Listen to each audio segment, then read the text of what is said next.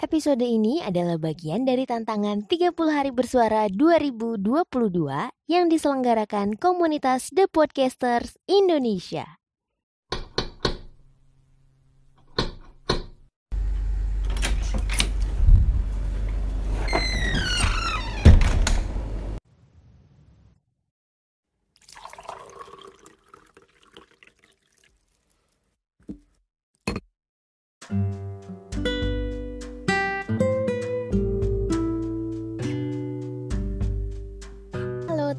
Gimana harimu? Apa baik-baik aja? Hopefully ya ya. Nah, hari ini kita mau ngobrolin soal persona. Bukan pesona atau personal. Tapi emang relate sih sama personality kita. Nah, jadi persona ini kalau menurut Harrison Peter dalam bukunya pengantar psikologi dalam keperawatan menjelaskan kalau persona ini adalah cara individu yang dengan sadar menampakkan diri ke dunia luar atau lingkungan. Sehingga persona ini sifatnya unik antara individu dan masyarakat atau antara individu dengan tuntutan sekitar. Dan juga kata hati kita sendiri nih. Dalam menghadapi sebuah standar yang berlaku di masyarakat. Waduh. Nah, Sebenarnya kenapa dia namanya persona? Ini juga memang diambil dari bahasa Latin yang artinya theatrical mask atau topeng. Jadi ingat lagunya Peter Pan ya, buka dulu topengmu. Tapi memang iya, karena lagu itu pun sebenarnya menggambarkan bahwa manusia itu punya berbagai macam topeng di dalam kehidupan kita. Jadi persona ini adalah wajah sosial kita gitu. Uh, dan sebenarnya topeng ini semacam topeng yang kita rancang secara sadar atau enggak untuk ngasih kesan sama orang lain dan untuk nutupin sifat aslinya kita. Bisa juga sih disebut kayak pencitraan. Nah, mulai dong kalau soal pencitraan, pasti nanti ada yang relate sama hal-hal yang sempat viral beberapa waktu yang lalu atau bahkan hari-hari ini kalau yang lagi dengerin update-nya atau misalnya baca di Twitter pasti tahu deh ada beberapa orang yang mengalami hal ini sehubungan dengan pencitraan. Nah, persona itu biasanya hanya muncul saat ada orang lain di sekitar kita. Dan kadang itu bisa berbeda-beda. Bagaimana kita mau menampilkan diri kita di hadapan keluarga kita, misal nih aku sebagai seorang anak, sebagai seorang istri, sebagai seorang kakak di dalam keluarga itu akan punya personanya masing-masing. Tidak mungkin kan kita menghadapi orang tua disamakan dengan saat menghadapi adik atau suami. Enggak dong. Makanya itu dia persona. Dan ini pun bisa berbeda lagi saat kita masuk ke dalam lingkungan kerja. Bagaimana kita berhadapan dengan pimpinan, bagaimana kita berhadapan dengan teman-teman di kantor atau orang-orang yang berasal dari luar kantor kita. Nah, itu akan berbeda lagi dan pastinya tidak akan sama saat kita berbicara atau bersosialisasi dengan keluarga kita sendiri. Pastinya dong ya. Nah, seperti yang dibilang Carl Gustav Jung, psikolog dari Swiss, yang menyatakan bahwa persona ini sisi kepribadian seseorang yang ditunjukkan pada dunia. Nah, menurut beliau, setiap manusia itu terlibat dalam peranan tertentu yang merupakan tuntutan di dunia nyata pastinya. Contoh, ini di contoh ya.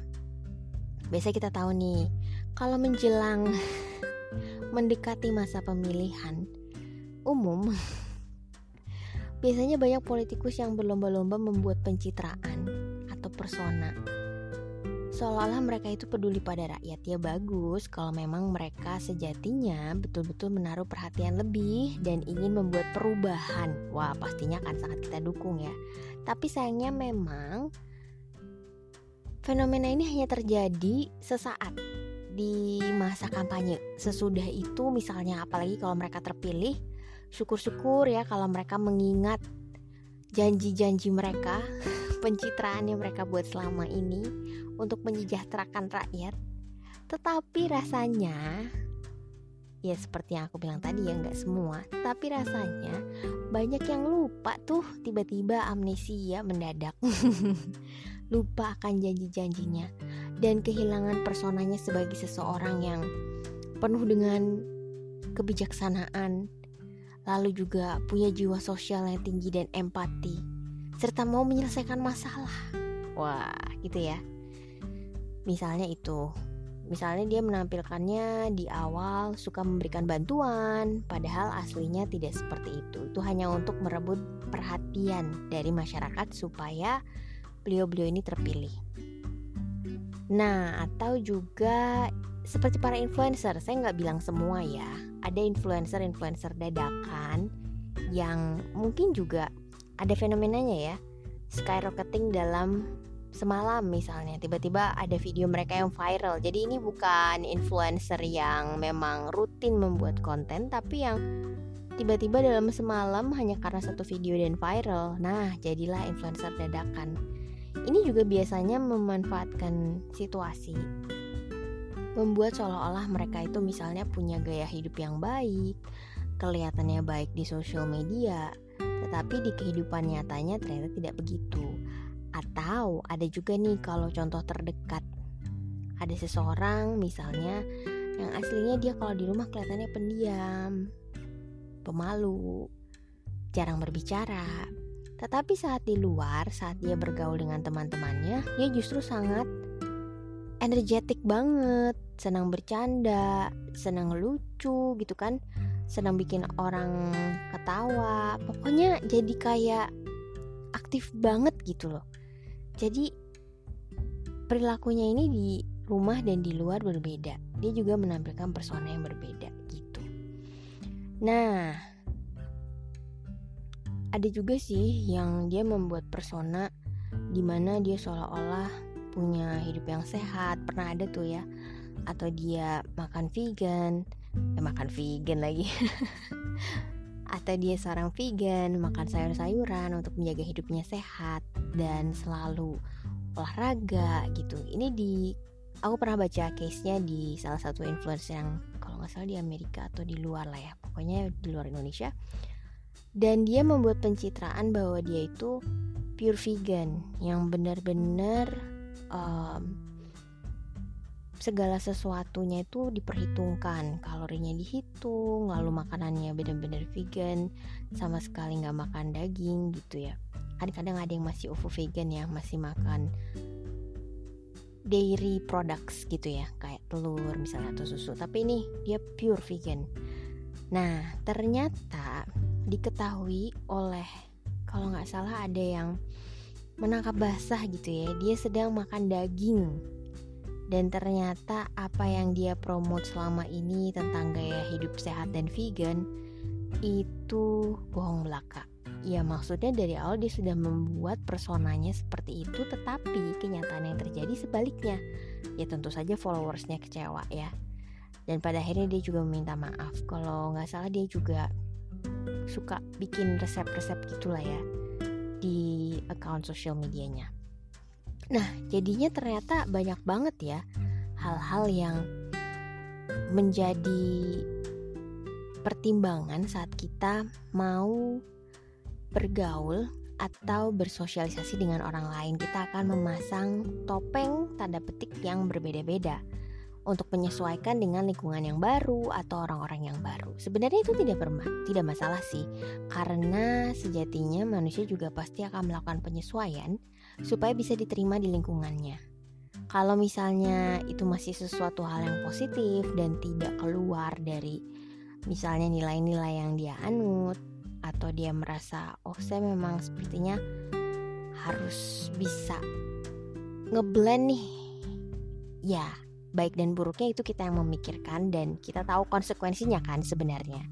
Nah, yang jadi masalah itu kalau kita atau seseorang tuh sulit mengendalikan atau mengganti topeng secara cepat dan tepat. Nah, ini nih. Tergantung pada peranannya di masyarakat. Entahkah dia posisinya lagi di keluarga, di pekerjaan atau misalnya di sekolah atau perkuliahan. Contoh, ada beberapa anak yang bertopeng manis dan pendiam di depan orang tuanya atau di depan guru.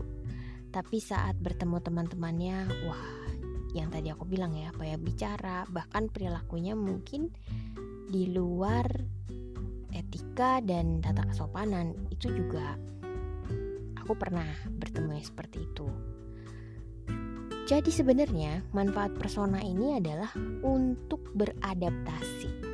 Jadi aku bilang tidak selalu negatif. Pada dasarnya manusia pasti akan menyesuaikan diri di tempat di mana dia berada.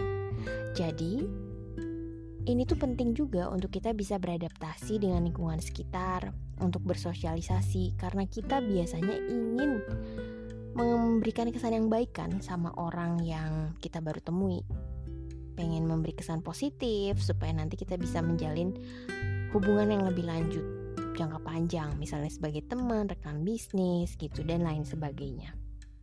Nah, ternyata seru juga ya ngobrolin tentang persona dan semoga teman sehati juga menyadari bahwa memang kita semua itu punya topeng. Tapi yang terbaik adalah gunakan topeng itu pada tempatnya, tepat pada waktunya, pada orang yang tepat juga. Dan jangan sampai kita jadi kehilangan kepribadian kita hanya karena kita berusaha untuk menyenangkan orang lain atau supaya diterima dalam sebuah kumpulan tertentu. Liv Saber berkata, There's the private persona and the public persona, and the two shall never meet. And also Vince Vaughn, as a quote for today, said, I think we all have a lot of different personas inside of ourselves. What happens in life is that most people get caught up in presenting one persona that they feel safest in. Terima kasih sudah mendengarkan secangkir hati hari ini. Sampai ketemu lagi besok ya. Salam sehat. Salam semangat. Aku Ririn pamit. Bye.